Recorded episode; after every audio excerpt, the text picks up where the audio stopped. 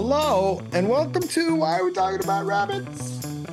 That's the podcast brought to you by First Things Foundation. I'm doing my English accent because the Queen has died. But there's no other reason to do it whatsoever. We are not related to English things at www.first-things.org. We are related in no way except for as human beings sharing humanity. Um, I want to say hi to everybody out there. This is a podcast using philosophy, history, uh, theology, and deeply immersive experiences to figure out what's going on. What's going on today is in addition to having a new editor doing even more work for us. Hi, Jeremy. Everybody say hi to Jeremy. Jeremy, say hi in your way. Say hi in your way that an editor would say behind the lens, who's not in the room with me. Hi, Jeremy. Today is Jim Bob. Jim Bob comes on. He's famous for Made by Jim Bob. He's a philosopher. He is a YouTube personality and artist, and he creates memes that are hilarious. And I hope that my good friend and editor Jeremy will cut some of them in because they are good. And you're allowed to. Jim Bob told me you could. This is WAWTAR. This is a day in September 2022, and this is Jim Bob talking about old world, new world, deep divides that he sees from his perch as an artist in Colorado. On WAWTAR. Jim Bob, thanks for coming and talking to us. Um, no problem. Thanks for having me. How would how would you define yourself?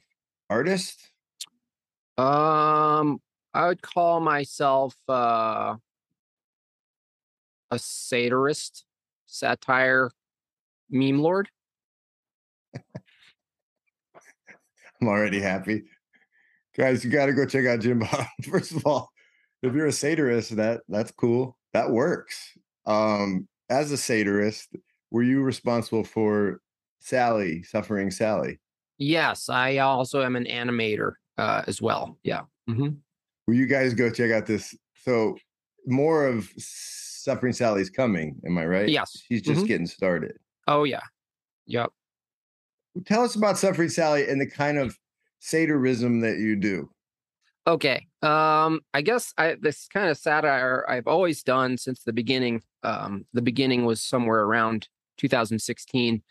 Um, was started with just basic one single frame to three frame comics, right? And that expanded, and I I built a pretty big audience from that alone. And then I started learning animation, and I realized that all of these concepts and ideas which are mostly um, philosophically based or culturally based, where I'm actually shedding light on the absurdity of culture, trends, worldviews, and such. And so, um, the when I learned animation, I realized, well, this is an obvious next step uh, to include sound, music, dialogue, all of it, right? Um, Mhm. To pre- pretty much take my comics and make them move. And so, um, I, I dabbled in different versions of that. I would I would do I had I had a, like a little series uh, based on Jordan Peterson for a little bit, and I realized it didn't have enough legs. It wasn't saying it didn't get the Ah. scope. That's Mhm. a particular in culture. That's not culture. That's a one particular aspect.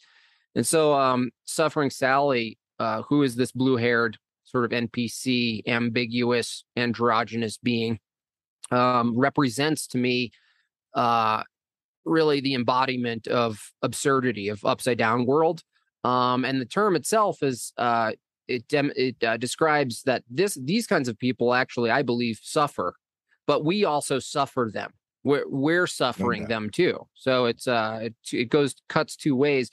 And really just to bring it to light and make fun of it right? Um some of it um is based on some low hanging fruit targets like the npc blue haired commie socialists the ones maybe ben shapiro focuses on too much but Mhm. i also want to include in that world all the variety of things that i always uh, end up talking about through my comics and and live streams as well so i just see it as an opportunity to use uh talents not just my own people who are really good at voices and concepts and music. Uh, my following is really creative. They're not just um, yeah. consumers.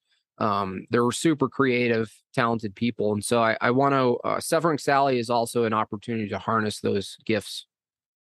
So watching you do that to get ready to talk to you, um, realizing that there's like a base to your movement. There's a base to your art. By that I mean there's this there's this deep bass voice that's coming. There's Bertaria. There's there's sort of I don't want to say disgruntled because I'm disgruntled. I mean we're all sort of disgruntled. Mm-hmm. But to put it in the context of this of WAWTAR, what we do, you're sort of trying to reach back into the old world, this pre-enlightenment world, and sort of call upon something like what I would just call sanity. But I think a lot of New Worlders, deeply dedicated scientific minds, what is it, left brainers or right brainers? I always forget. With the other brain, not art, whatever brain mm-hmm. that is. Those cats, I don't know, have built a world where they're not funny about not being able to prove stuff. In other words, proof is sort of the way by which they make sense of the world. And I'm I hear you as saying there's like a deeper proof and you're trying to expose it. Am I wrong? Does that not sound right to you? Yeah. Yeah. I'm using, I'm doing two methods. I'm examining um, other people's worldviews and paradigms. I think it's a it's a spiritual world uh, warfare, which I think you're talking about. Like it's not just calling to old world because old world could have been pragmatic but untrue. It could have been there could have been a time that didn't have all this nonsense, but it was um, based in something that we you and I maybe don't even agree with, but it was cohesive. That that there was they, there was this large agreement. It was mm. uh, homogenous, mm. um, and I think at the surface level, this kind of cultural war that we experience today, the rejection of like um, progressivism and all this nonsense, there's this impulse to call back to some level of traditionalism, something that's a little more pure and simple in its form. Um, but that doesn't just that impulse doesn't tell us what that is. And I think mm-hmm. what I'm doing is examining, well, what is it? I'm I'm actually in the process of pointing to or trying to use my compass and all everything I do to find, well, what is it? It can't just be old world. And then I've mm-hmm. examined traditionalism. Well, it can't traditionalism is isn't in itself tell us which tradition, right? Because there's a lot of traditions. Um, you know, and so it seems to be like, especially in the right left um, dialectic in politics, there's this new form of rejecting all this. And it comes in the form of like um, the the Nick Fuentes kind of generation, and or or there's like a, a sort of a white nationalist version, and then there's this uh, maybe there's a the Ben Shapiro version is like get back to free market capitalism. Like the, everyone almost tries to assume some a demigod, right? right, in the form of a system. Right, yeah. there are these are anarchists. There are these, liberal. you know, there's even the Christian ones, which I kind of interact with, but we don't actually all agree on what this is, what we're actually trying to pursue here.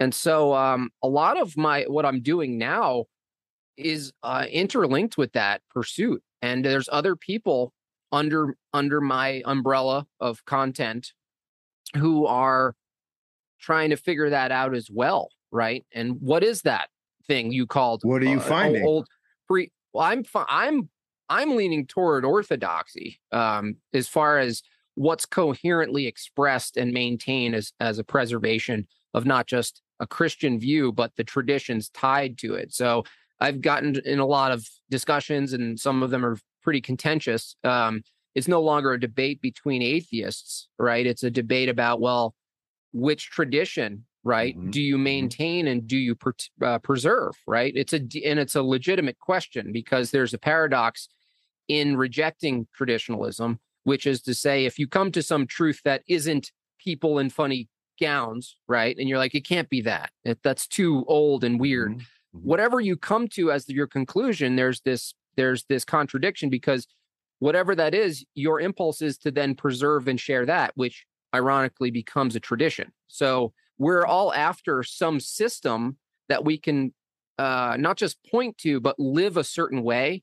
And then what that necessitates is customs, right? R- some form of rituals, even. And I don't mean like, you know, um, you know, Epstein Island rituals. I'm talking about just rituals in the, in the way we interact with each other and what's right. expected of each other. You know, um, then there's uh, hierarchy. It nece- necessitates hierarchy, which the the um, libertarians and the anarchists who follow me don't like that either.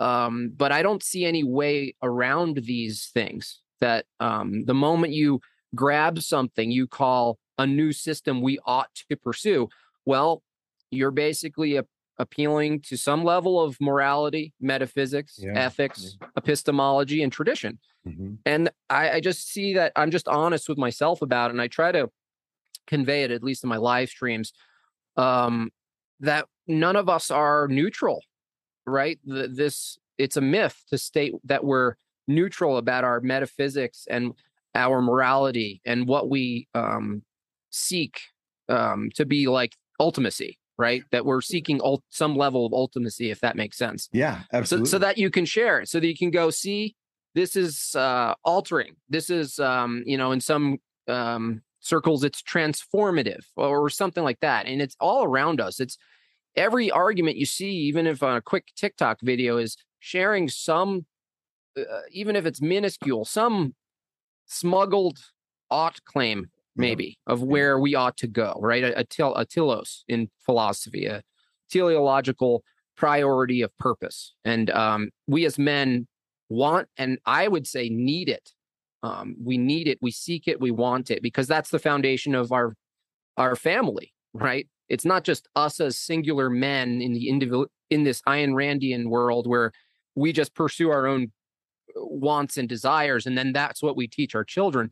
We seek something bigger than us as men that we can embed ourselves in as a, a hierarchical um, peak, let's say, mm-hmm, of mm-hmm. that thing. So mm-hmm. we can go, oh, it's more than us. It's man it's it's horizontal too. It's not just vertical. It goes outward to community. And so I think it's also um, that I'm seeing is it's a it's a masculine um, it is there is a war with women, not between women, like men and women. It's there's a war that women have to fight, but it's I believe it's led by men that they follow men and that's part of that's something also that I'm starting to see in real time that the the this war that blurs the distinction between men and women it is one of the most effective tactics that let's say a um a globalist you know empire with no loyalty to nations or traditions will use and they they've done it pretty well and i think what you're seeing now is the rejection of that but i don't think everyone is unified in on what basis they're rejecting it does that make sense yeah it does. It also, you use the word follow.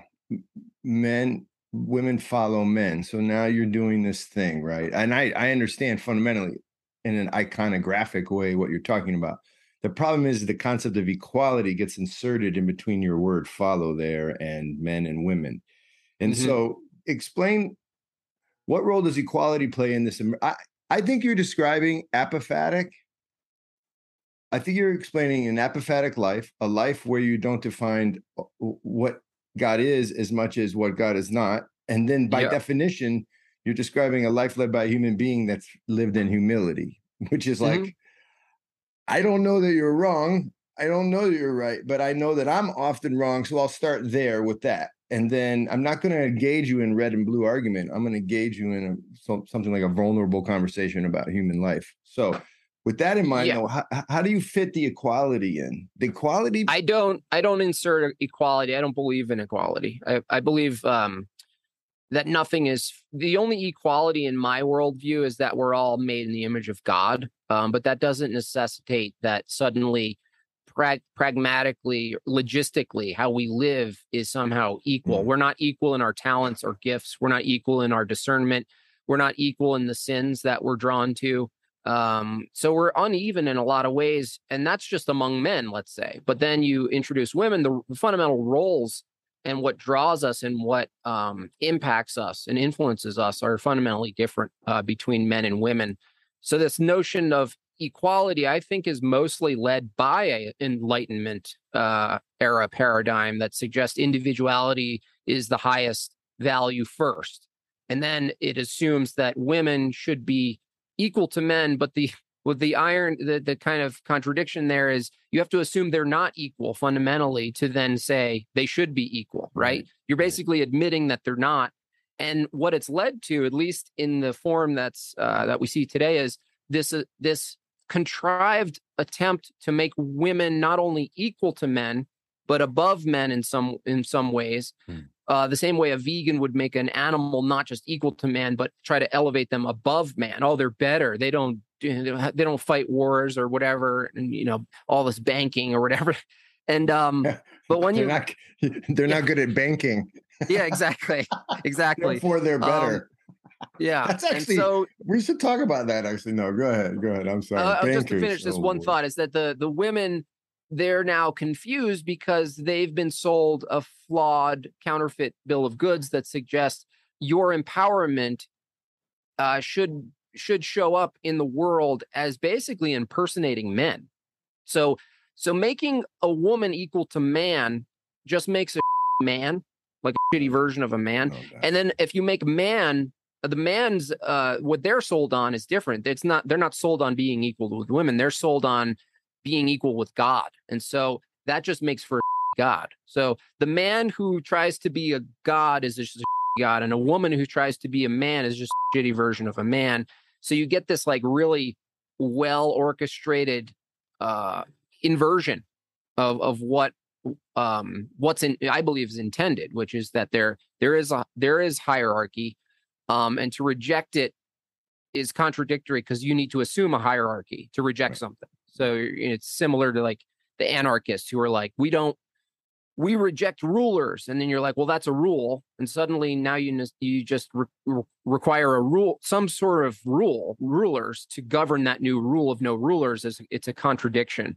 So it's, um it's it's the outcome the natural and only outcome of a total materialistic worldview in right. my opinion. Right. Absolutely. I i think that's that's key and i try to always circle back to that on every stream I do. And I even talk to fellow Christians about this that the vulnerability of, of men, even from in my view, the Christian view, it, there's a vulnerability to trying to seek physical material outcomes as the scoreboard. And it's and it's really um there's a there's a little fuzzy line there because you do you want to live consistent with your views, which will be expressed out in the world. So if we express our gifts, they'll be out in the world. Like our fruits will be out in the world. Um, what we do and choose not to do, these are things expressed out in the world. But it's not exactly the same as making the scoreboard. And, and that's to say, well, if we just get everyone to convert to this and we finally get to this place, right? This this good place, we'll finally get there we all have a vulnerability to healing the world, which is um, a concept that um, is in, uh, I think it's, I don't know if it's the Talmud. There's a term that's called For tikkun, sure in the Talmud. tikkun olam, right? Mm-hmm, mm-hmm. So there's that term, but then you get it in the universalist approach, right? You get it even today in the Catholic Church. This this concept of of uh, umbrellaing all beliefs under one system, sort of yeah, like yeah, this ecumenical ecumenical stuff, yeah, ecumenism, ecumenism, yeah, yeah. Mm-hmm. perennialism, and so these things, once you see it from that view, like what you just said, you can spot utilitarianism in any given paradigm, right, and including your own, like our our own.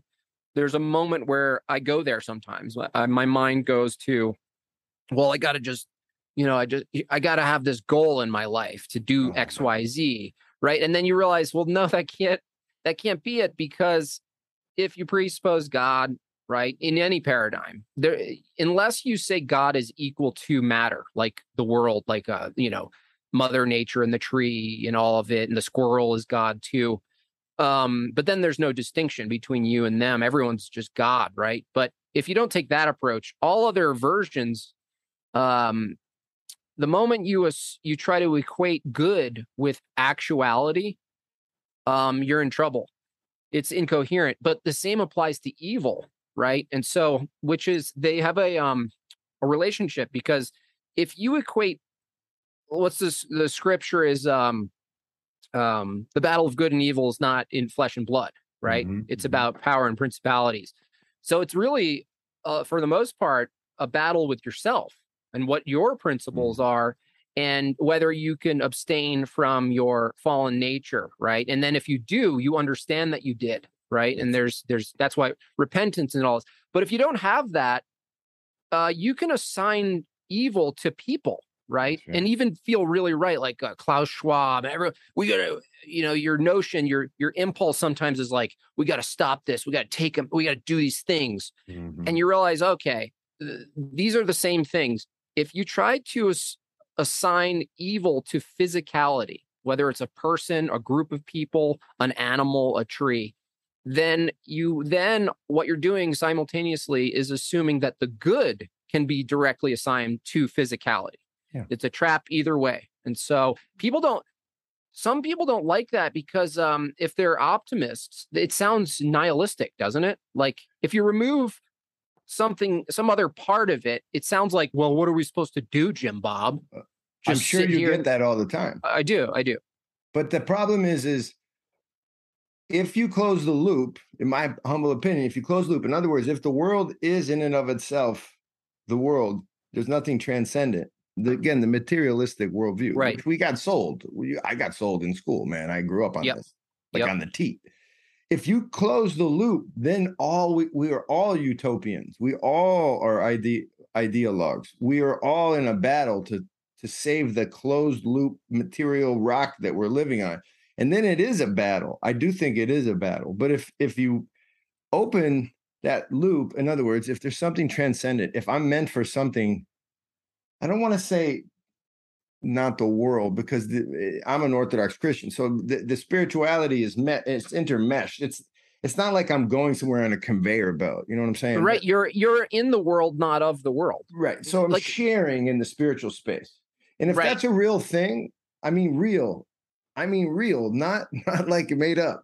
If there is Right. actually a real thing, then it forces me out of my utopian view and points me toward death, which is a different kind of objection that my friends have with me. Uh, totally. Yeah. Yeah. You Totally. know I mean? No, They're I totally agree. I would even argue that when you said the materialist, if you if you are are stuck in the materialist loop that you said, um, that even that becomes incoherent because I, I've just recently debated a naturalist and they couldn't quite understand that if you take the naturalist approach, even your statements about the world are just outputs. They're literally just mechanical Wow. um fart sound. They're no different than a stomach farting. Like it's it's no different. It can't be. Because to make any value claim about an utterance, right, about the world, uh, truth, you know, everything is just material, man. No, the utterance of everything being material, the statement itself is just this uh, perturbation of air mechanically. There's nothing. It can't. It can't be anything other than that That's from right. a materialist uh, worldview. So I try to get people to reject that loop that you're talking about because the moment you express any knowledge about that loop, you're already outside, appealing to something outside of the loop, right? Wow, man, you speak my language. But I so so I call that, or it's been called. I don't. I'm not. believe me, there's a nothing new under the sun. But I noticed it working overseas. This deep, profound. It's not a battle, but it's a it's a it's a it's a it's a chasm between the simple guy sitting on the on the on the stool in in Sierra Leone and the simple guy sitting on the stool in Appalachia. They have a lot in common.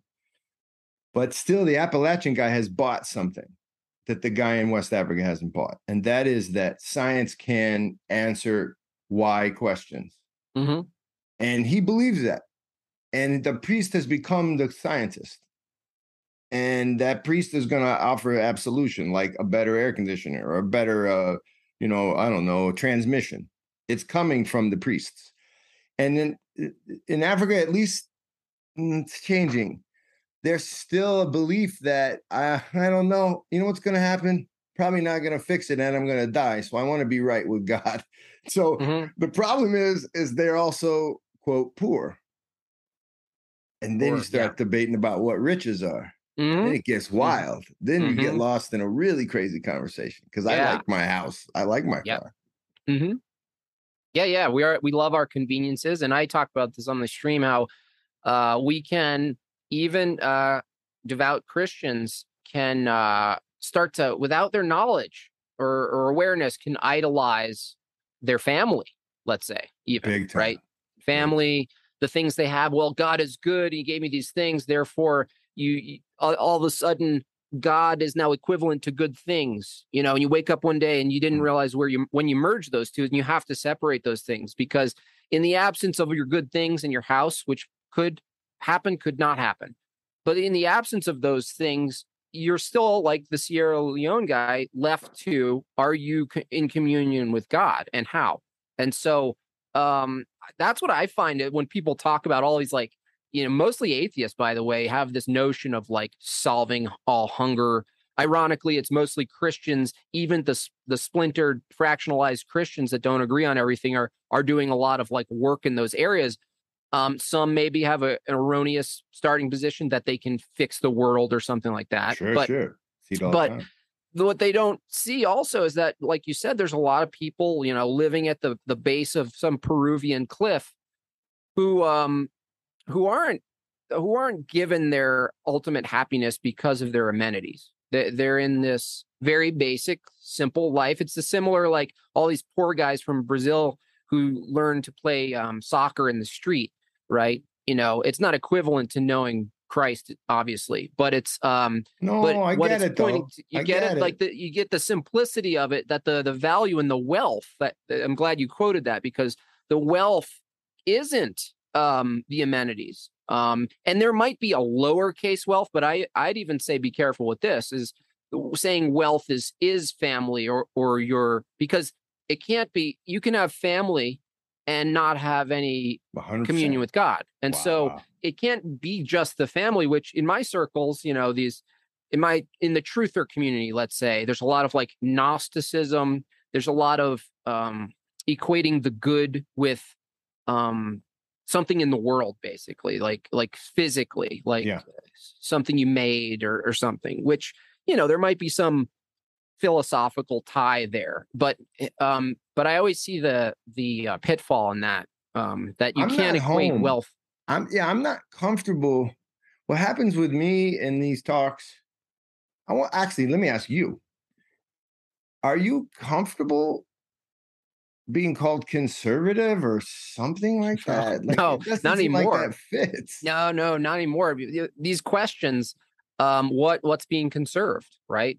What it, conservative used to be near synonymous with maybe some traditionalism, Christianity, but because of the splintering and the modernity of Christianity in the in America, uh, you know, we can blame whoever we want there, uh, but um, it's no longer conserving Christianity, right? So what ver- I just saw like this my friend, he's a Serbian guy named Posh. You should talk to him uh, sometime too. He's I'd in like Serbia. to. He's a he's a cradle Orthodox, and he's been such a great value and friend to me because in my pursuit and my my leaning toward Orthodoxy, I don't want to jump in because it's trendy. Um, you know, I'm really examining it not like any other thing I've examined, and he's helped a lot. But um, oh, I was gonna say, um, there was a point there. It was like um, something about like grounding. What are you conserving?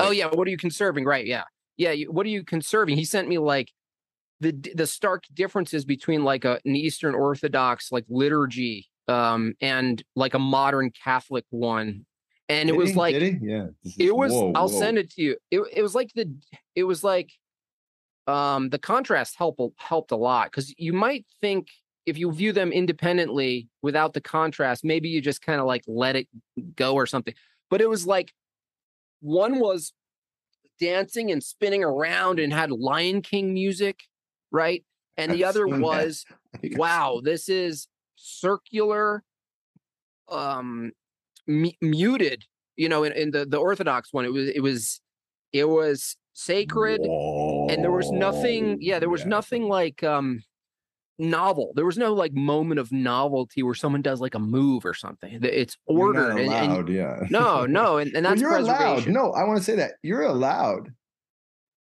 But what'll happen is it's like the kid at dinner who keeps playing with his food. Everyone Yeah. pretty much gets tired with you. Yeah, yeah, yeah, yeah. Totally. There's a there's a system there. Um, that i- is a good example of like what are we preserving? And like you go, oh, you know, Are we preserving a um, a, a classical liberal uh, foundation for conservatism, which is modern conservative? It's just classical liberalism. It's, it's all it is. How did you come? Okay, because I looked at. Okay, I'll admit I'm not in the. I'm not in the know w- with your work, but I learned. I mean, that's enough, right? How, how did you come to this place? Because I don't know. That's an easy place to come to in America. What, what were you? Were you born a Christian, or by the I way, I didn't a- even know you were leaning toward orthodoxy when I turned Yeah. on the recording. I didn't know that. Oh yeah, yeah. I was born basically like born again Christian. I don't even know what that is. It, it's now. I don't know even. I have to look back at what that category would be. Um, and then um, and so yeah, very much raised Christian, and my mom would heavily tie it to uh, biblical readings and scriptures. Now we did go to a variety of different churches that now looking back, I was like, okay, that's not that's off a little. Like everything has this like modern thing to it. And I Mhm. went to a church where the pastor had a white ponytail and a red fender and snakeskin boots and a Mercedes, and there was a button, literally a button you push, like it's a wonderful life, where the pool opens up for baptisms on the stage, like electronically, You- right? You made So that it's- up. No, I swear, I swear, it's called the Full Gospel Ta- Full Gospel Tabernacle. Pastor James Finn, Catskill, New York. That's exactly what was going on in there. You saw the Um, pool do the thing. I saw. Uh-huh. Yeah. so there's that. Um and then uh and so yeah, my my like journey I went I was went atheist. I don't actually believe there's actual atheists. Um um for like 15 years, moved to LA, did the whole hedonist thing, you know, special Were you good at I'm it? at that, yeah, yeah. I was good at the cool um Yeah. drawstring pants guy, you know, Oh, nice. funny, you know, shocking, invert everything. I'm an artist. I don't have to be understood kind of thing. And I realized at some point there was no, I had no real commitments. And so um, I couldn't defend my worldview. I couldn't uh, ground morality. I couldn't, um, and as an artist, especially someone who wants to create, there's nothing more hellish, right? Uh, as an experience to be a creative person and not know what you're saying, like not know what you have to say. You're just doing stuff, right? The the best you can do with that is technically be good at rendering something, like That's right. realistically. That's But right. if you have nothing to say and you want to say something, it's like drown it's like not having air, right? It's like it's like drowning. And so that wa- that bothered me too a little bit. and there's because- pressure on you because Oh, you yeah. kind of must feel like a faker. Right. point. Yeah, you're totally. Yeah, I mean that's what it came down to. It was oh, oh, I'm full of shit. Um, basically, the harshest version of it was that. I would say I was I wasn't even capable of faking because faking would then at, at least there would be something true to fake.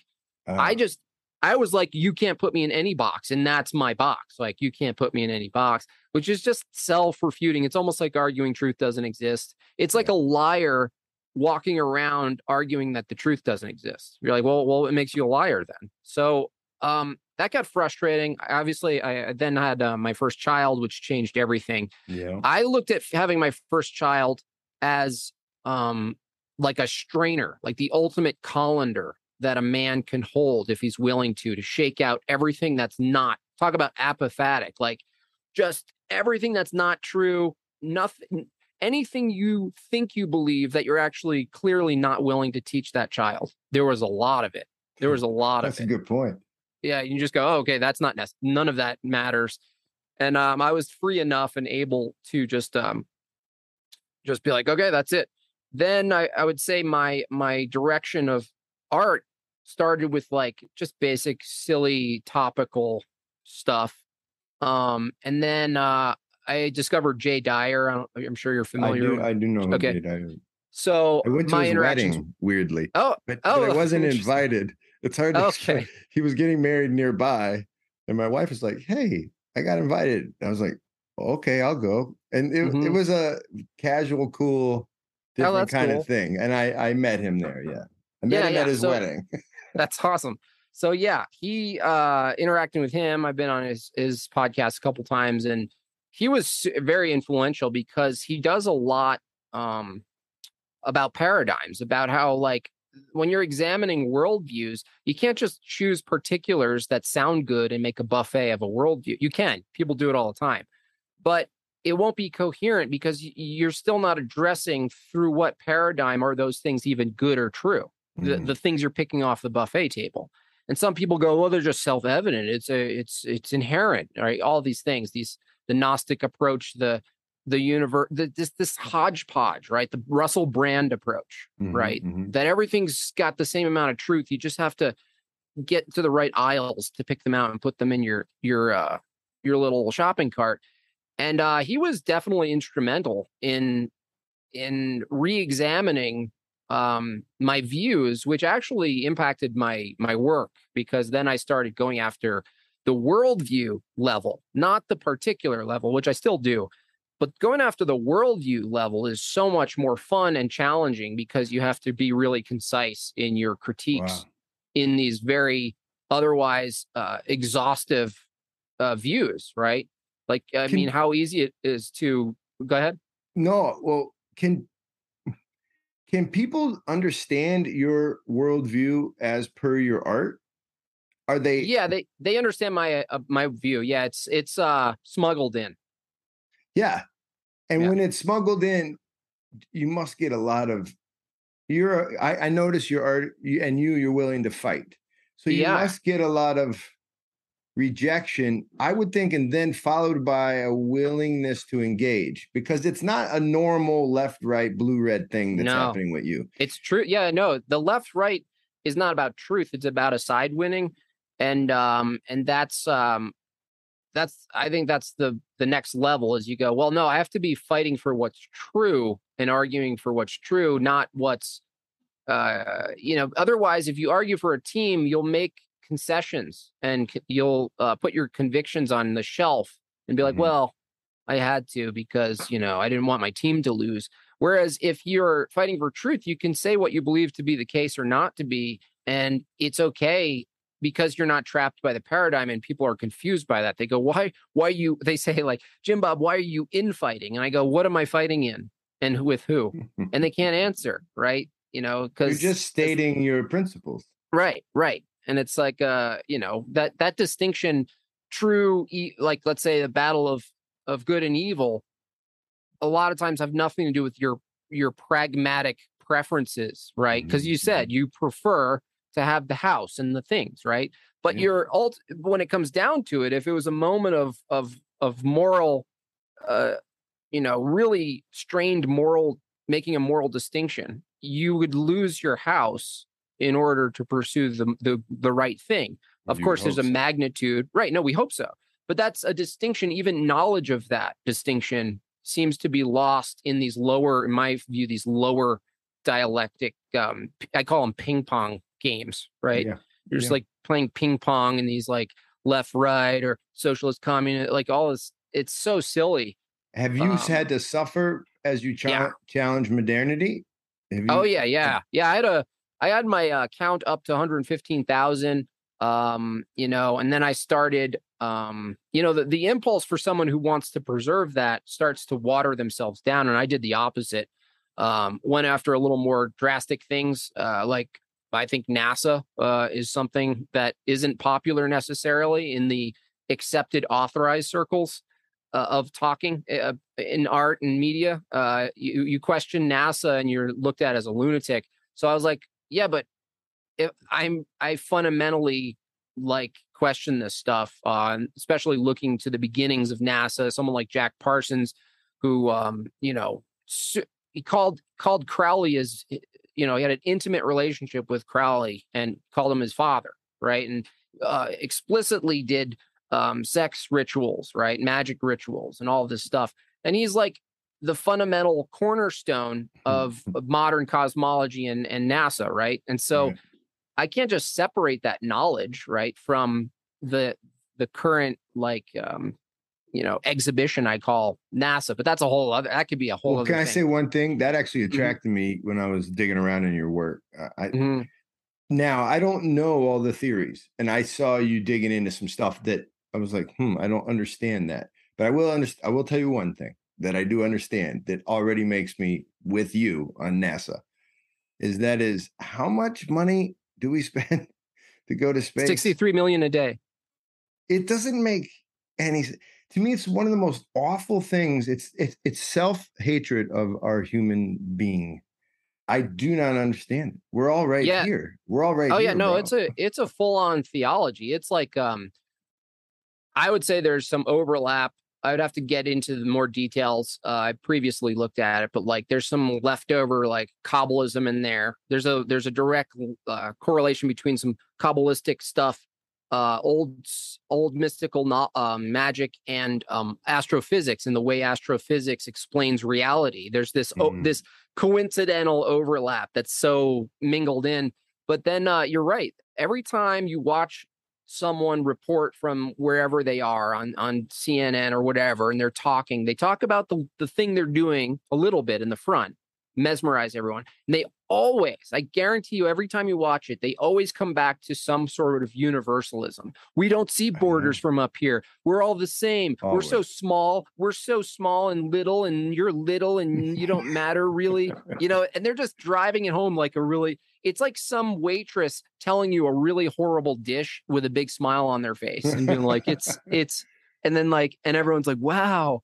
I feel like um, NASA's trying to kill us, but I know they're I hold on. I don't mean like shooting stuff at Right, us. right. I understand. because they take this beautiful idea that I'm let's just let's say it's true, which I believe it is. I'm made in God's image, which makes me big, Mhm. and then just But also small. shrinking me. Right, but also right, right, paradoxically It's a half true. It's a half truth that they're telling, right? right, but they shrink me then and keep telling me about what the meaninglessness of our being on this earth and take this whole beauty this beauty of the of the incarnation or Yeah. really the beauty that god became man so man can become god. Whoa whoa whoa whoa.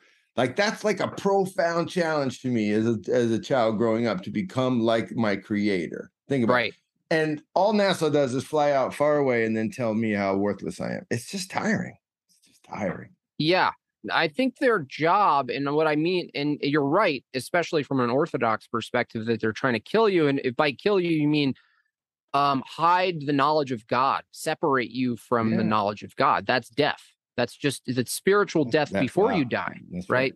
like that and they want to do that and they want to separate because they want to make it a an evolutionary thing um they they apply the evolutionary language into space now you know the, the- uh, uh, a star was born right Th- this isn't physics language a star was born that That's meaningless in physics right I don't think physics they can use science language in that sense. To They describe- can't. The narrative won't work. We won't get it it. doesn't it doesn't work they need to use poetry they need to actually have a book um called um it's by i think he was actually um oriental um orthodox but his name was the great um michael rabo.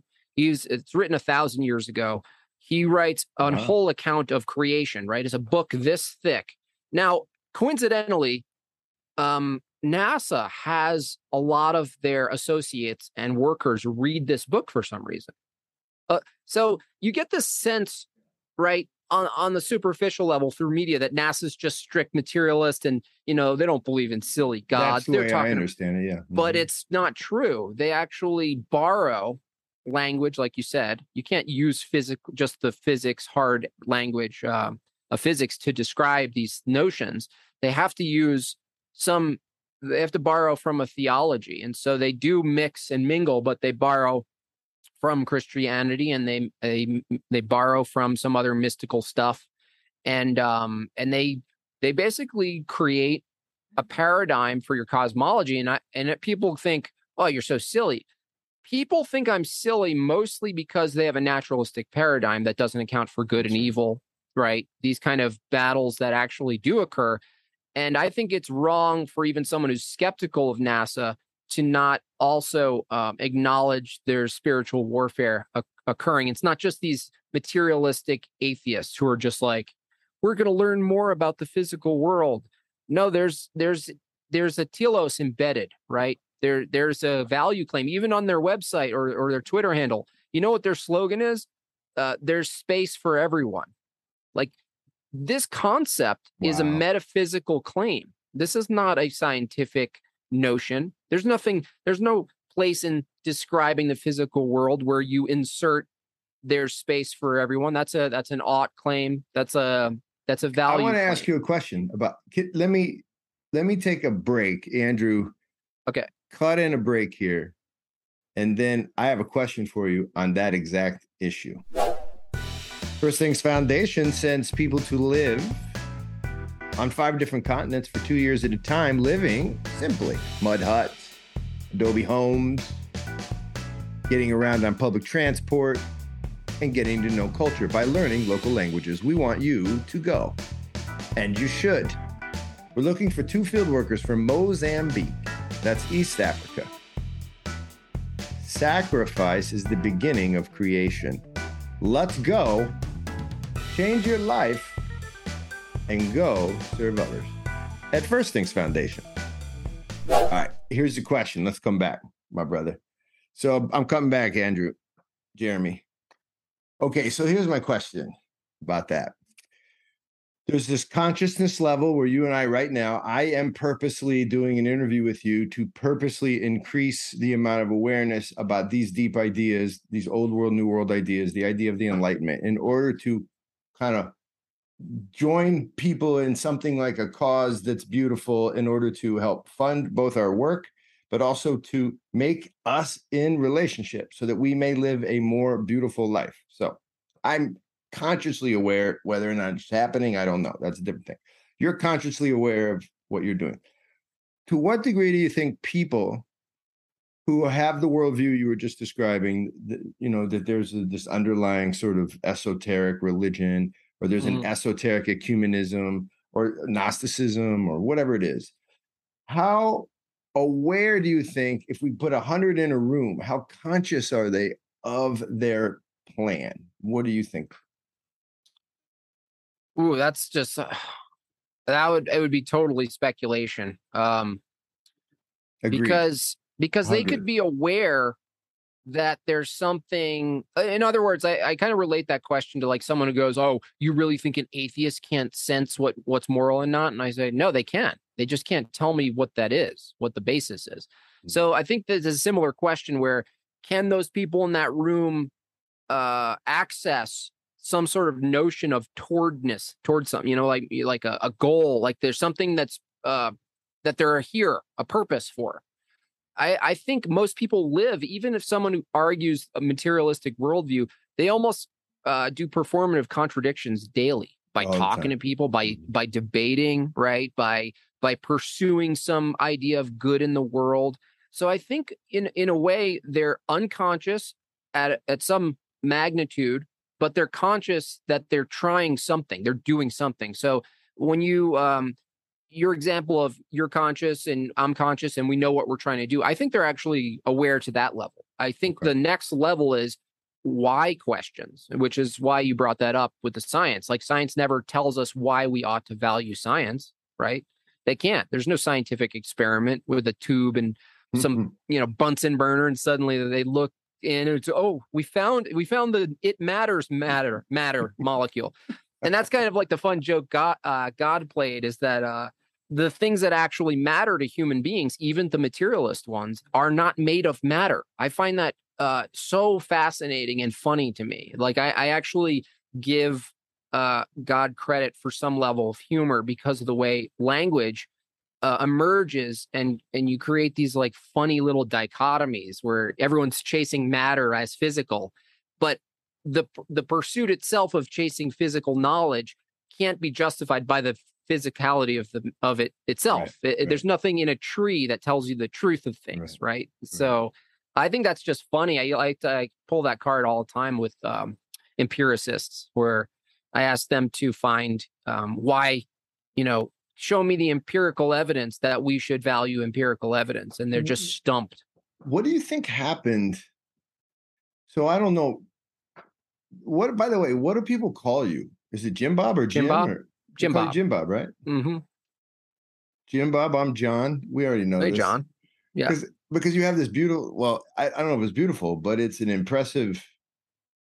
Your presentation online. I mean, you're you're known. You're Jim Bob, and I love it. It's a beautiful. Uh, I don't call it a branding or whatever it is. So I was. Uh, like I was interviewing a uh, a, a Rasta named John Mason for this show. I I I'm a sucker for Rastafarianism, and not because I worship it or am involved in it, but those cats are authentic about a lot of stuff and not just weed. Okay. They they try to live this ascetic life that they borrowed in a lot of ways from the Ethiopian Orthodox, and not all, not all of it. And there's something about it I like. My and people on my show, and like my wife, really my brother's gonna be like, not that again, not that again. But yeah, that again. I love those guys. But I was interviewing him, and his name is John Mason, but that's not his name. So I was calling him Jah during the that doesn't really work. You know what I mean? You're mm-hmm. be interviewing a guy and calling him God. So mm-hmm. halfway through, I said, What the hell is it? Mason? He's like, No, man, it's Anthony. so and I just called him Anthony. But you're That's Jim funny. Bob. That's Jim yeah, Bob. Jim right? Bob. Mm-hmm. Yeah, Jim Bob. So that's funny. I can't remember what my point was, but I, I think what I, I what I want to get at with you all the time is is like, can we use humor? So we call this heavy things done lightly but you do that online, man. You, you your stuff is like top notch. Thank you, know, you. Philosophical, highbrow, but with a lot of humor. I don't know if we can afford to not do it that way in this weird world that's collapsing on itself. Like, what mm-hmm. do you think? What's the role of humor in all of this? Oh yeah, I think humor. Um, I think it's important because I think it softens the heart a little bit in some cases if it's done right. Um, there's humor that I believe does the opposite, of course. Um, but uh, humor also it can't be funny really, all, really funny. It can't be funny unless it's true. And so I think humor and truth go hand in hand. Yeah, and right. when something's not true, people might laugh, but they're laughing in a nervous way. You know what I mean? Like you go to like a comedy show and someone goes to some topic and they think they're making a funny joke because everyone's laughing, but they're nervously laughing. And so that's mm. the I don't call that comedy. So I think the relationship between comedy and truth is that um, all comedy requires a premise first. So I, I did even stand up comedy a little bit when I was in LA for a couple years, and um, I did get quickly the the the system of it. The template is you get up, you say a premise, the premise itself has to be true or at least ring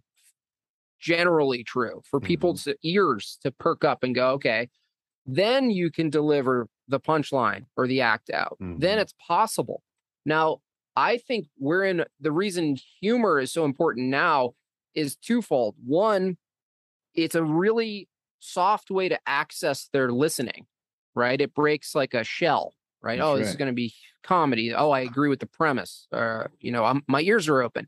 Um, but also, I believe currently um, that we're in a war of premises, right? So if we're in a war of of truth, good and evil paradigms, clashing paradigms, these are all presuppositional. And so I look at presuppositions similar, not the same exactly, to premises for for um, humor. Yeah. Where there's a setup, you're stating the foundation, right? And then you're arguing the particulars. You're the same with humor. You set mm-hmm. the foundation, then the particular is the punchline, but the punchline isn't itself the joke.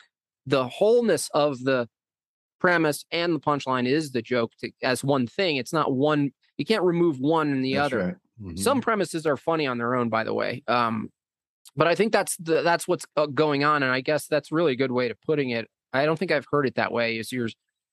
What did you say? Heavy things lightly. Heavy Something? things done lightly. Yeah. Right. I think that's why uh, you need access to their. In a way, they're hard. I think that's why music itself, even beyond comedy, it, it, I think it. You know, it's no. It's not an accident. Let's say that music, the music industry, is one of the most inverted Satan riddled uh, industries because that gets access to your spirit. That's where, you know, if we were Absolutely. to rejoice and sing, which we're we're commanded to do, I mean, if that's our access, one of our accesses to to that joy, to um, to even to worship, right? The sound. You know, I went to a liturgy and I was moved to tears just by the antiphons. Like there was no understanding. It was, I think it was in Greek, maybe, maybe not. Um, but the Still. point is that there's a direct there's a direct highway to your heart, right? And so I don't think it's an accident that the battle uh, for minds and and hearts, uh, especially for kids, is delivered through the musical medium, even more so than the comedic medium, because comedy is a little more uh, sophisticated Agreed. than music. So I think you, yeah, I think you're talking about the nature. You could almost say truthfully, truthful things done beautifully, but Mhm. The heavy things done lightly. So this is a not to take a shot at Jay, Jay Dyer, but Mhm. there is a type of conversation that I was deeply engaged with. Even I, I, I did aid work overseas, yada yada, and then I did a long period in education where I was involved in starting schools, and basically everything was very heavy in the way I engaged everything, very heavy, and kids kids really liked it. They really liked it. What would happen was is it would become so heavy that it almost becomes untenable. You know, it almost becomes like, isn't there something else to this conversation? Because you seem to have all the conversation correct, and then I think about it, a good, really good materialist argument. They do so good at locking all the points down. But what happens is, is you're still not convinced, and I think that's what's run out on the new atheists. I think between the 90s, you know, 1990 and 2010, they won the argument in the media, but there was like no joy. Mhm. There, there was there was no sense of beauty in that in that atheistic argument, and they tried to say it, you know, like contact with, like, look how beautiful all this cold, deadly space is. I'm like, right? Or or oh, liberty. They appeal Right. to liberty too. Yes, right? and that's a libertarian.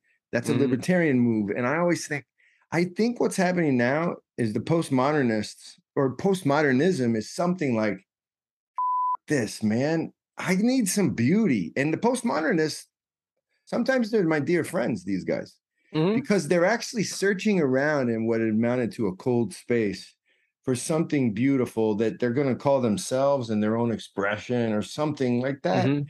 that's not really that beautiful, but there's something about their urge that I really I honor. And uh, Yeah. Oh, totally. That points to the um what's called in uh it's actually the title of a book called The Myth of uh the myth of divine neutrality because there is no neutrality. Like uh, uh the same people you're talking about who are your friends, I have friends like that too.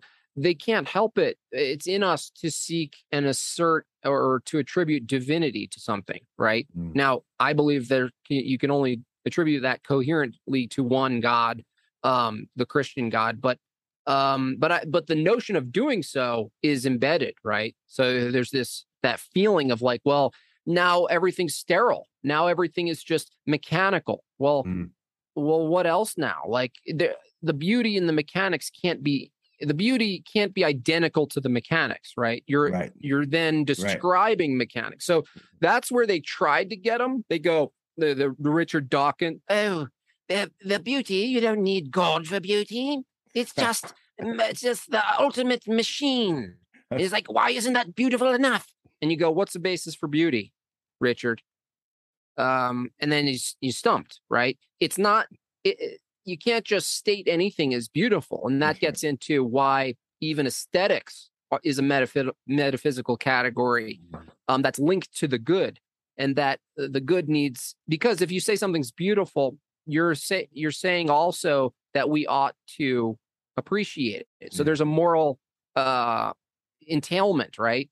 Mhm. Um unless you're just like totally an arbitrary person where you just go like anything's beautiful, man. Like everything's beautiful. I think people are um, trained to say that. on a lot Yeah, oh on a lot of totally. Totally. They're given their little their little scripts and I mean even uh you're talking about getting like the the backlash of some of my posts. I recently did one where it's this atheist holding, you know, it's just a zoom in on him, and he's you always get this thing, oh, you trust a two thousand year old book or whatever, which is the funniest argument because like the same person they'll discover some old book pre Christianity or something, and they'll celebrate the knowledge of the book, right?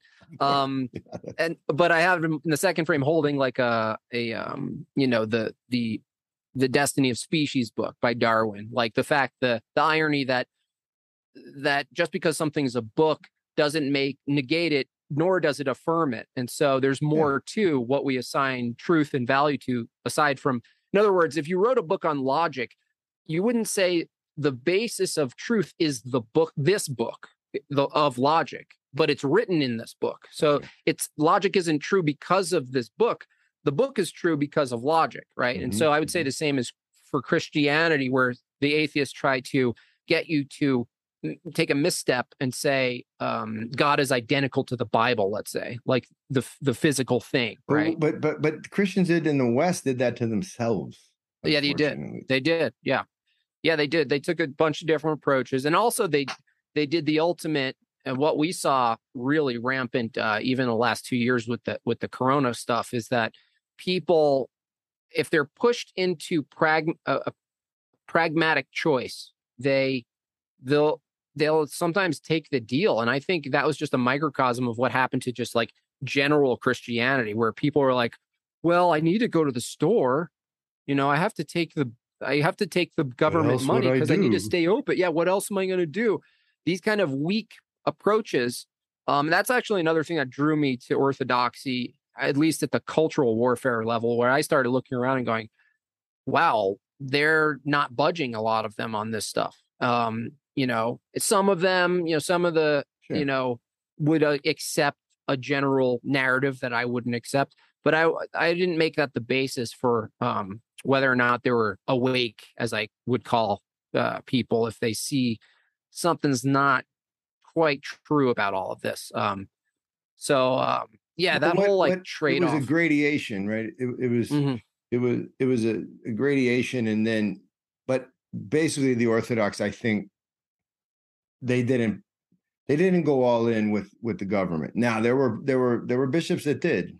There were bishops that did. How did you do in the pandemic? Like as a person trying to manage feelings, emotions, mindsets. how, how did you um, do? At first, I was very angry, and I felt like I was in a total, like a movie, like a psyop, uh, like a psyop movie, like like, you know, when there's this feeling of like uh, you're the only one who has it correct and everyone else doesn't and you feel like you're in the total upside down where no one's believing you mm-hmm, and you can't mm-hmm. believe they're accepting such craziness and you're you're like I cannot believe how people are acting right now it was like that it was a I went through a little bit of a panic not because of a, of the narrative but because of how easy it was for um you know a, a sort of a group of conglomerates, corporate and and government, to basically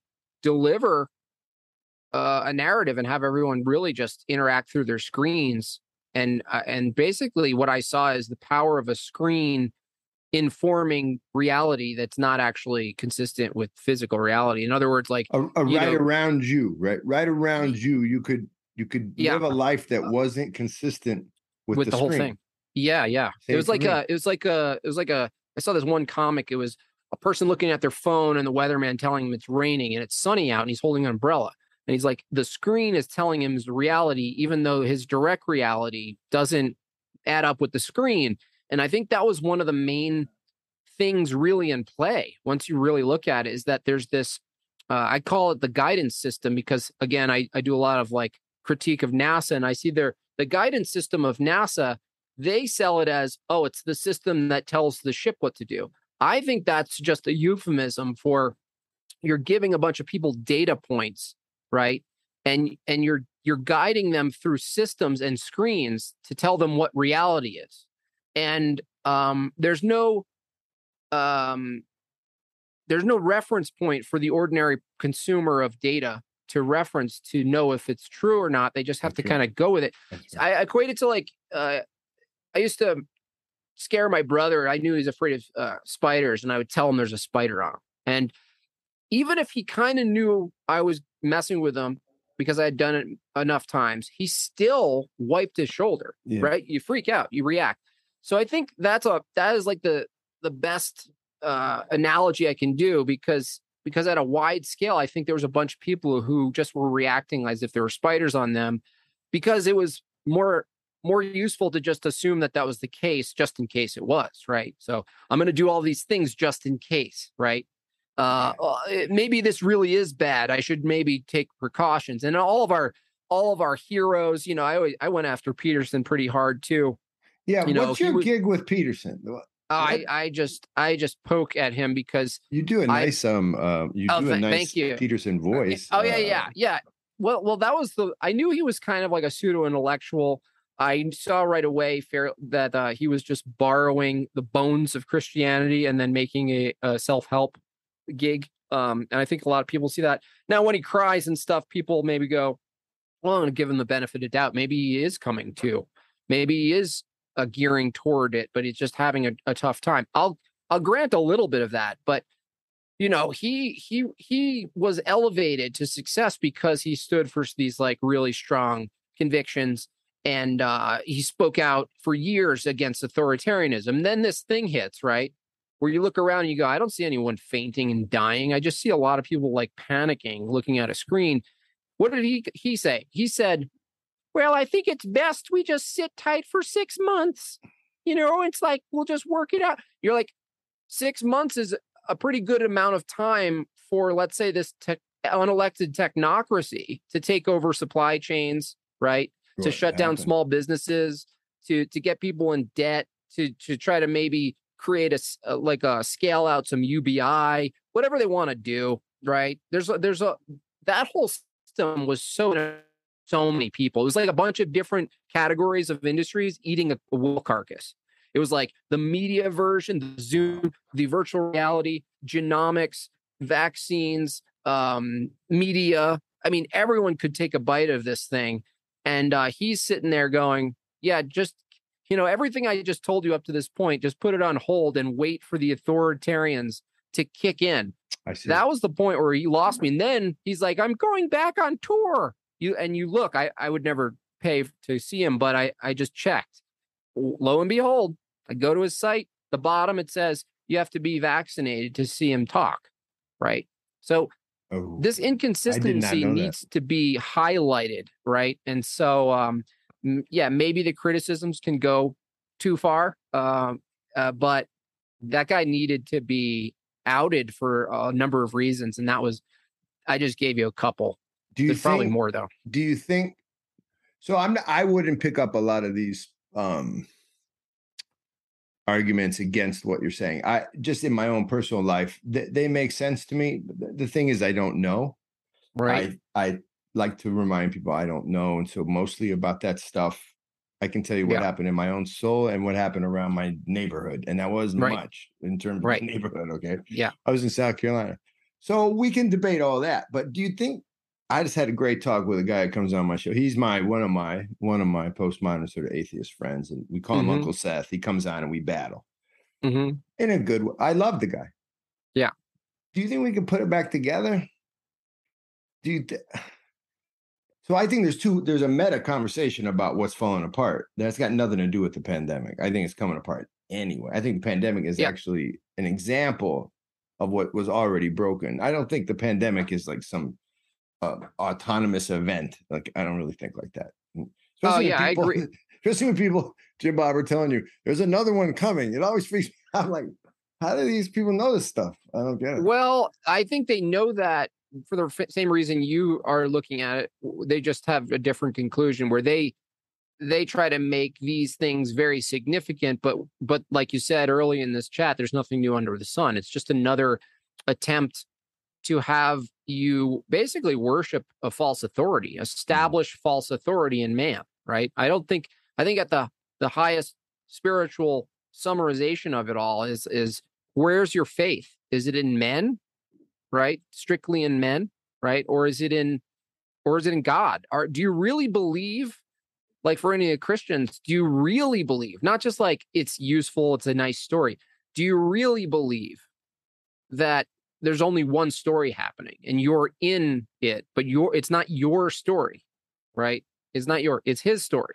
And so if you really believe that you'll uh, it actually frees you because it's not a question of what should i do in my life to make this life worth it so i can leave behind some historical evidence that i mattered this kind of stuff right? My legacy. No you're in someone else's story right? There's all there's a beginning middle but and you know end what that is jim bob Muslims taught me this living in Africa. That's obedience. You have to realize you're obeying or trying to bend yourself toward the will of the story you're in, not retell this. You don't get to retell that. Can you imagine? You don't get to retell that story. You're participating in it, which means you should probably obey the the physics of it. It has its own embodiment. The story has its own way of being. It you should participate in it as it is and not try to bend the story to who what you want it to be. And I think the American experiment is the the, the latter bending it. Yeah, yeah, yeah. So I would I think you're right. I think that the the whole experiment is even with the I call them the the founding feathers with their little feather pens. I saw who, that. I you saw know, they, Yeah, you know, they go, well, let's just twist it a little and we'll include God general. We'll include a deistic view, right? Where it's just general, where you know, all men created, you know, um, are are given God's, you know, rights or whatever, these concepts of rights, even, right? All of these these concepts they're really bending God's moral law into mm-hmm. a man's version, a modern man's legal version of it, like a legal document to replace the Bible, right? No to and you realize, well, that just leads again. What it led to is is uh, classical liberalism, individualism, and the the basically the withering away of of something bigger than man's personal pursuits, right? Well, the, you know, it's not an accident that Ayn Rand uh, elevated herself to notoriety. You know, the the woman who doesn't blink, you know, selling men. You know, the greatest the greatest value is your pursuit of your own wants and desires. That's what you do. And and I, they ate it up. They were like, yeah, I get to sin a lot and it's okay, you know. Oh, like I, I, get to abandon my disciplines, right? Th- that's all it's saying. It, it's straight up do as thou wilt, right? So do as thou wilt is is I believe tied to this sort of enlightenment this this the founding fathers the american experiment is mostly individual based and it and it actually withers away something more foundational than just your own pursuits because liberty itself is not equal to good.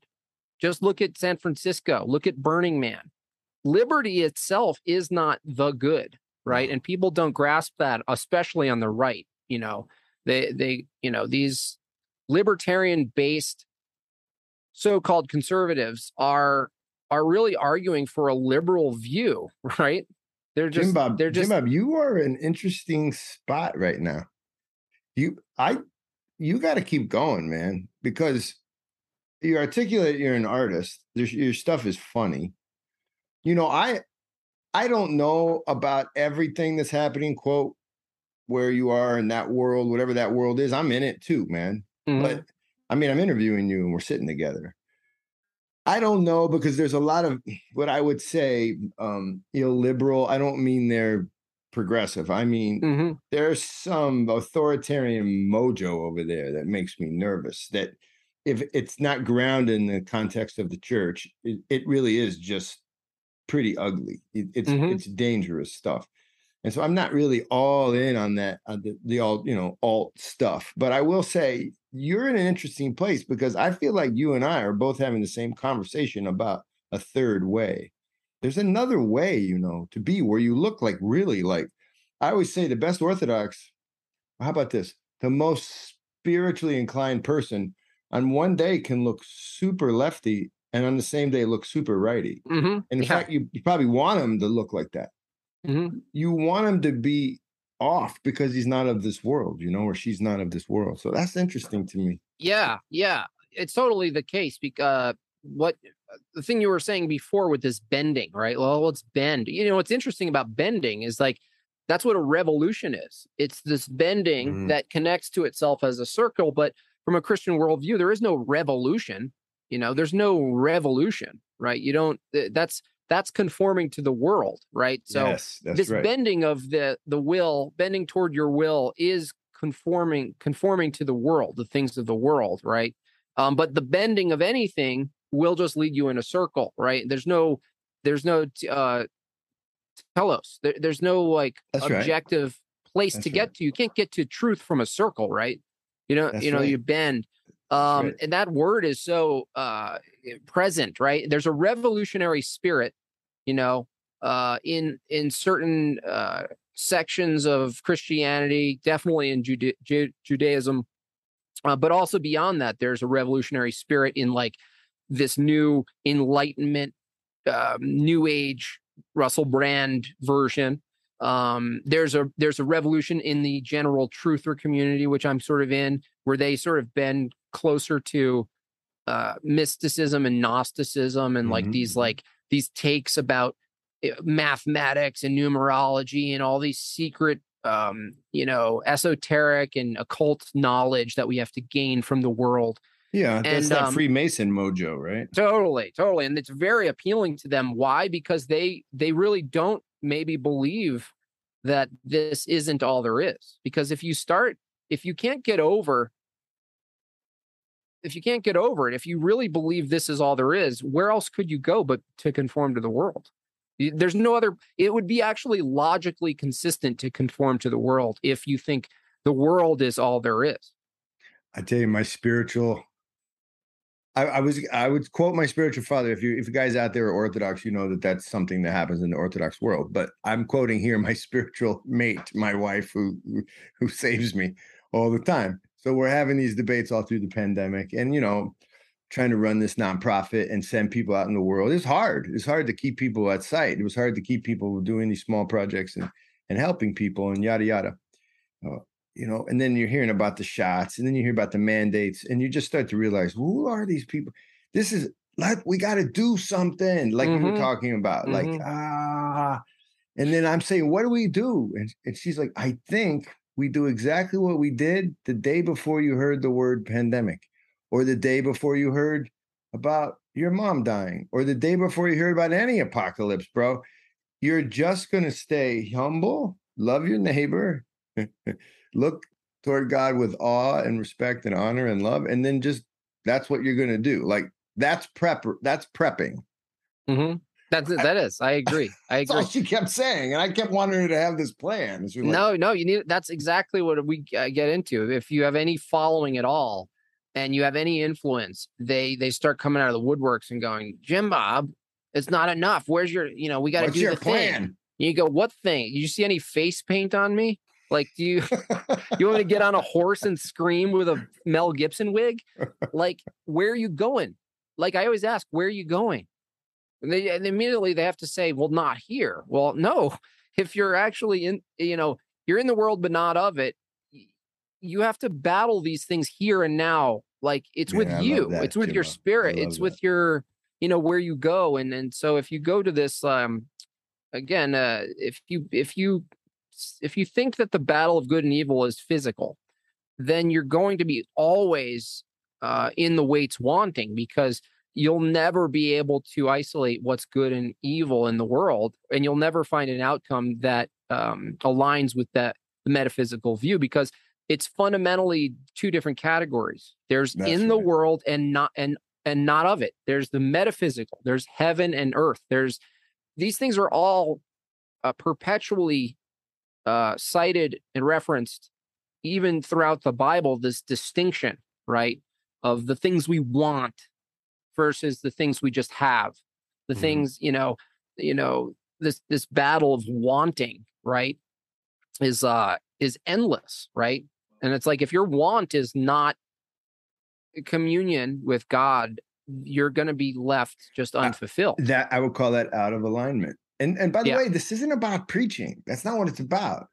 It's not any more preaching than it is when you hear, you know, a basketball player asking, "How do I make this free throw go in?" Mm-hmm. You want the free throw to go in, man. Uh, show me. And what I'm trying, what I'm saying is, I'm learning every day. Like my wife is teaching me, like I want the free throw to go in. I want to be in alignment with the way I'm supposed to live. But he, people here religious. Mm-hmm. That's also a red herring. That's also not possible to not be religious as a human being. In fact, I think that's the very characteristic of our nature. That's what makes us not a dog. Like right. I think, I believe that too. Yeah. Well, even look, to argue, argue otherwise, this you know is being religious. Like you, were. I always find it funny especially the vegans I get into it with, they they make these value claims about um, animals that try to equalize us. But then you ask for the animal that's make having the same conversation about us, and you they're not to be found. So mm. we're the ones making doing philosophy and moral uh, evaluations about animals and trying to equal, you know, and yet you go, well, obviously the there's a there's a contradiction in the very notion of making these claims because the animals aren't doing it. They're just wow. they're not sitting around debating, well, we're not that different than human beings. Like we both evaluate moral decisions and stuff and you know, we both believe XYZ. No, they don't. They don't the animals are not doing that. You I know? know. I know. So wow, that's that's the desert fathers, the ancient sort of spiritual leaders of the, you know, the, the of Christianity they say crazy stuff about animal behavior that they wouldn't even tear themselves apart. They wouldn't, you know, lions wouldn't hunt lambs except for that we have that in our heart. They've taken our lead. In other words, the volcano goes off and smothers people because of my heart. Think about that. Because the power the majesty they place inside the human soul is that it it is the leader of everything we see in creation because God has made it so. I like that when humans are uplifted. It should be that we take on that great challenge, not that the, the evolutionary narrative makes us one of the others and just one of many, and we just happen to be at the top because our brain's bigger. It's so yeah, it's destructive. This big, it's this so silly argument, accident, uh, this concept of an accident um, but also like you couldn't even come to that conclusion because you really even even from a a strict evolutionary position, it's not only that we're just that we are different particular me- um, organisms in a giant mechanism, but if you were really honest with the the naturalist take, you really couldn't even make ultimate distinctions between animals and man at all. Like they wouldn't even be categories because it would all just be one massive mechanism that would reduce humans and um, whatever platypuses as just mo- molecular things, like oh, molecular. Good... You know, like from a the highest, the the lowest resolution, the lowest resolution. There is no distinctions. It's just one machine. It's monism. It's it's all as one. Um, and so yeah, that, but, but by the way, by the way, you could argue. So I'm one that looks at history and and I study history and say and say we confuse often the outcomes with the inputs. So mm-hmm. we think like, oh look, the reason that we're so good at technology is because we've learned. But I would argue that the input of material atheism allowed for the technology. In other words, when we shifted our worldview and our paradigm, it allowed us to create things we would have never even conceived of before because that wasn't our telos. It wasn't our goal to feed ourselves to the point of obesity. The goal was to was to meet God. Now, don't get me wrong, not everybody's doing that, but the the conversation, however limited it was in culture, was to meet God. Therefore, why why am I doing a steam engine again? And there wasn't a way to conceive of the steam engine not because i wasn't capable of it. Like there's this weird evolutionary argument we became capable of it or something. We were always capable but we didn't want it. Right it's uh culturally yeah, fi- it's efficiency as the end right? Uh, right confusing efficiency. God, almost yeah you, and God. you can't because efficiency it's not even coherent because efficiency describes uh, an arbitrary goal. Are you effective in x but efficiency itself is now sold as the goal. Are we being effective? And go. no one questions. Well, no, the the goal is obvious. It's to survive. The evolutionists will say, well, it's just to survive and pass on genes. No, no, you're assuming that, right? And and you're appealing to efficiency. And so when this is the difference in uh, even in uh, architecture that we see, there was no real efficiency to these beautiful structures, right? Yeah, the, the, you didn't yeah. you didn't value efficiency to make the piazza or the the the beautiful cathedral with the floating dome or an arch, right? An arch to the entryway. It's symbolic. It's appealing to experience.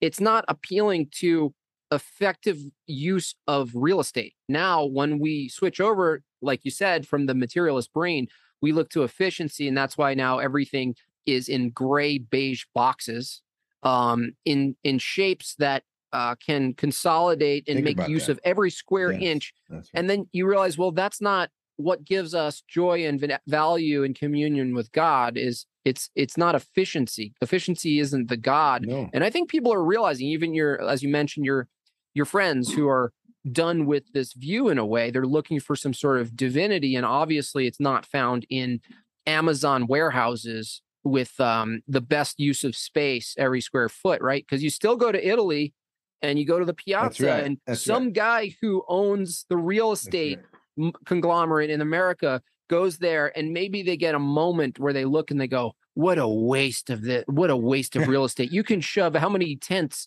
you know, to pay three hundred dollars a tent to be on here on Sunday, and you go, no, that's not the purpose of the of the piazza. Like that's not the purpose of that form of communion, right? Uh, where everyone's out and there's room and you can cross any direction to get to the opposite side.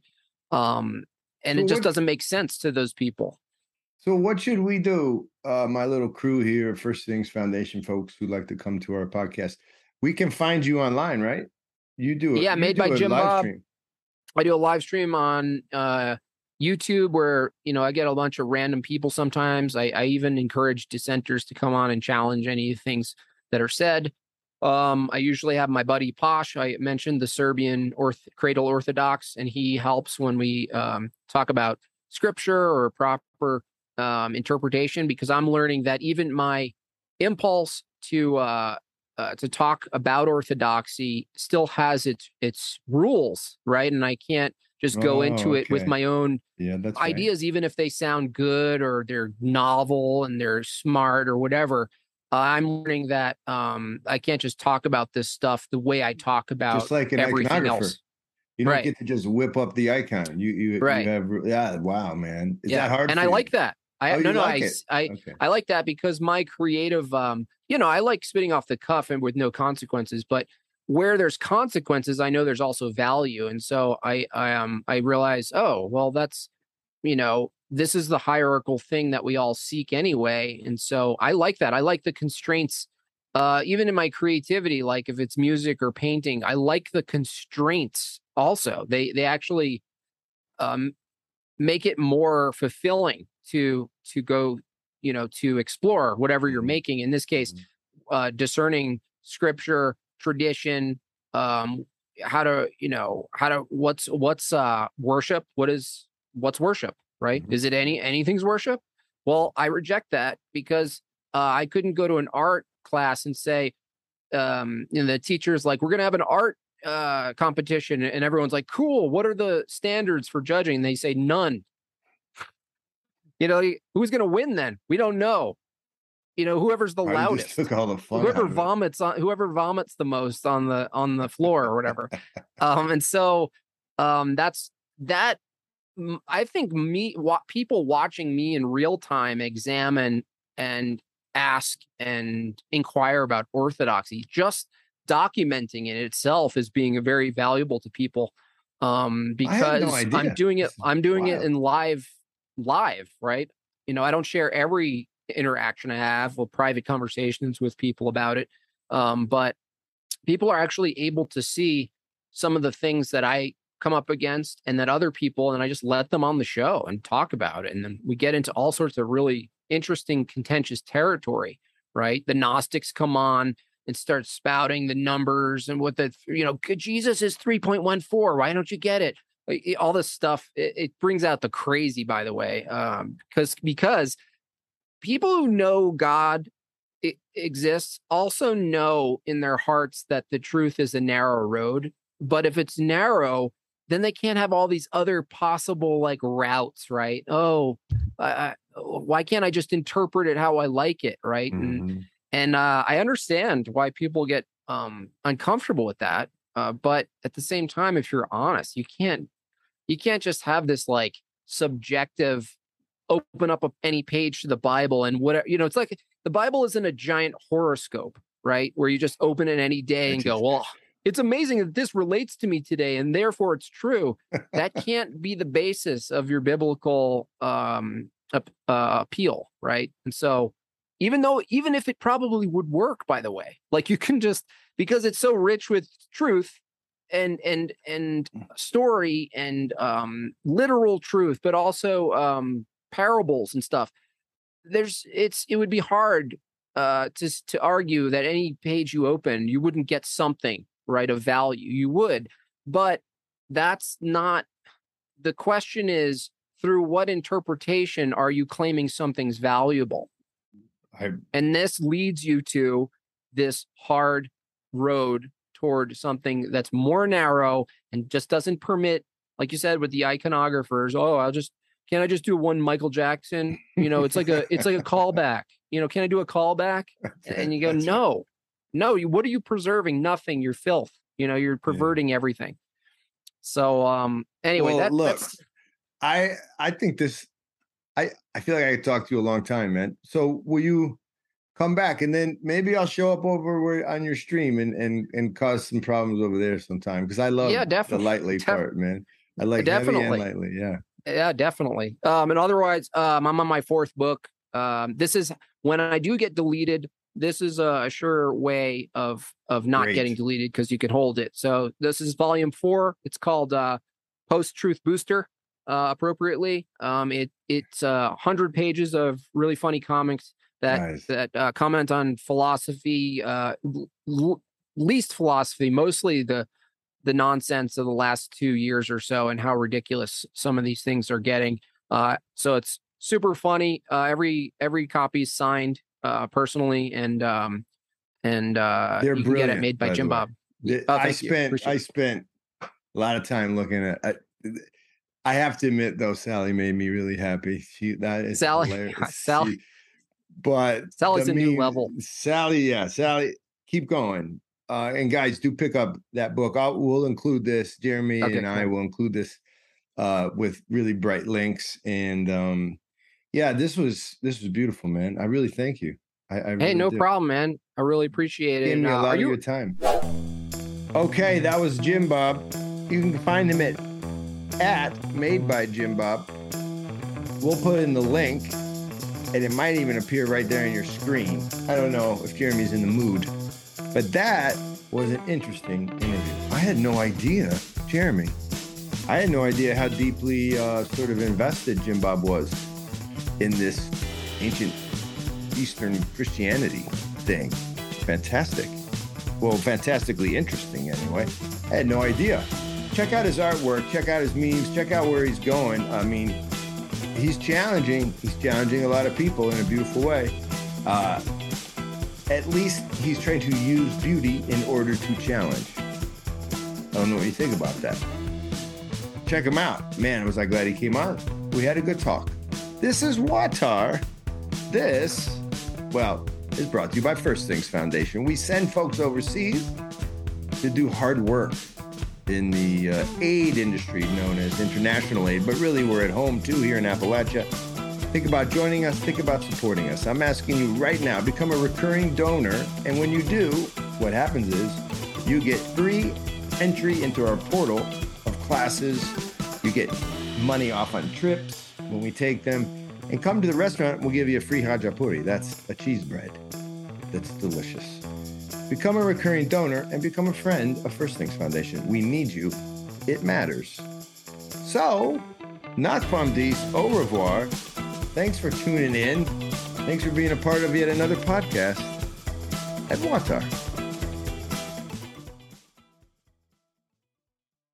stuff is like also biblical there's certain paths not don't get me wrong there's times where you you can do it i do it all the time with the general narratives i'll i'll use a spokesperson of a certain view and i'll go after them. But uh when you're friends or brothers you go one to one um I you know that's biblical. You go one to one you you you go to them. Um and because you go to them that that in itself shows a respect right? It's out of the public.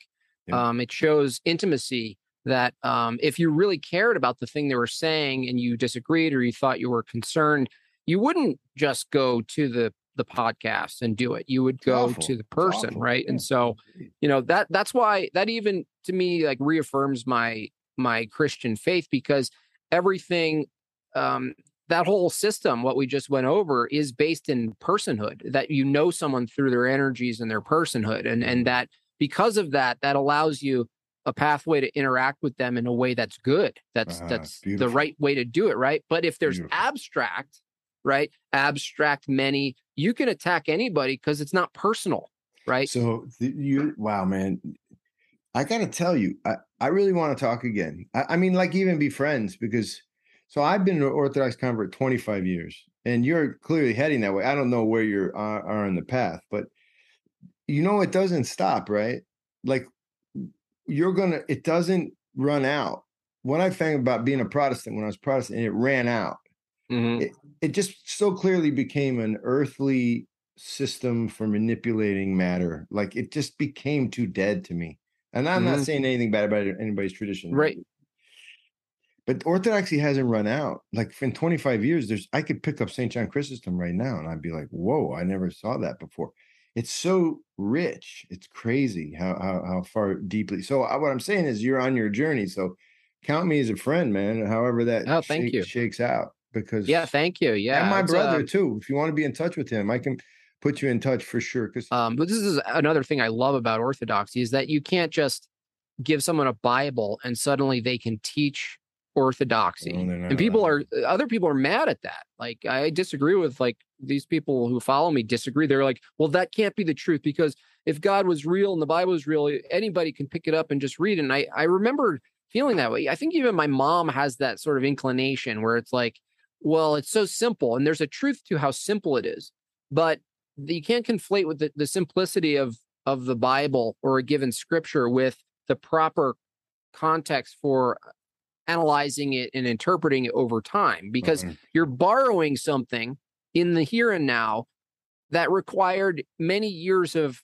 uh, traditions to preserve and then you just reject the preservation and all the systems that preserved it but you take it now because it's a finished product it, it can't be a finished product in the sense not to, not to say that you can just add a whole new book or epistles or something it's that it's it can't be treated as a thing you just ordered for Walmart and it's like a slinky and it works. You use it in any way you want. It still works as a slinky. It can't be that because then you can start teaching raw, wrong analysis. You can go, here's what can't I get got. out of it. You can't get out of the loop. So Right. I think the the same problem modernity made in adopting the scientific world vision, like as it's God, if you want to Right. argue that, is Right. that they believed in this presupposition that there's something like ob- objectivity in the seer. And now quantum physics is showing, whoa, the No. seer can't actually see.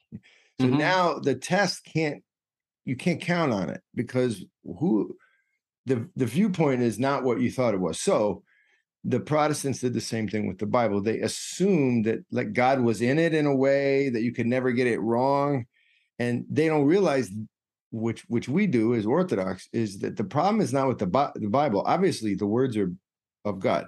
The problem's with you. You don't have the clarity. You don't have the if you don't like the word clarity, purity. You don't have the spiritual vision to read that properly. But the church, God's body on earth, has perfected the interpretation in a way where it will help you with where you already are. Just like a wise man or a wise woman, they take you to the park and they take you to the parts of the park you should go to because they know you. So believe me, that was one of the biggest things that led me away from from from I was an Episcopalian was the Mhm. way they did the Bible. It was like, why would I put that in a in a hotel again? Well, the guy's having a hard day. I'm like, yeah, but he might just become something totally crazy because of what he read. Are you sure you want to put that in the Bible in Mhm. the hotel? Yeah. Yeah. That's a big thing. And it's hard, uh, uh, definitely in my circles, hard for a lot of people to confront because they really, there's a part of us that rejects other men as our authority. Right. And there's something sure. impulsive and partly true about it, right? We don't want to put our faith in men themselves, right? Just as sure. men. For sure. But then you go, well, no, you there is a level of trust with your own dad, right? So we know that it's not faith, but there's trust. And then you go, well, what am I actually trusting here? And then you go, well, then the line of questioning ends up being, well, um, you know, do I believe ultimate believe that man can be can be God, not you as a man, no, I but know but, what you're saying. but Christ, it's but but can can Christ be a fully God? And I think a lot of people deal with that, whether it's a crappy relationship with their dad or something, or, or some experience of men in general, humankind. When they go, they rightly say, "No, don't put your faith in humankind, humanity." I would say agree. When people say I lost my faith in humanity, I tell them that was the problem to begin with. You didn't lose right. anything. Um, but that's different. But I can see where they get messed up, where they go, well, now man's just trying to make Jesus God to make man God, and that can't be the case, right? And you go, well, no, that's through what interpretation are you coming to that conclusion? Right. So now you're in this wild west, um, you know, give someone a again the grocery cart in the theological store and let them just run through the aisles and get whatever their eye catches right and so this concept is so self-refuting because you're still appealing to the bible right so you're yep. all you're doing is saying yep. me i am the authority i'm the bishop i'm the pope and there's no way around it the reason is again the the product the thing you have that you open up and there's words and there's scriptures and there's a story. You can't appeal to any of it without uh, an assumed proper authority. Now, That's the only right. question is, is it you or not?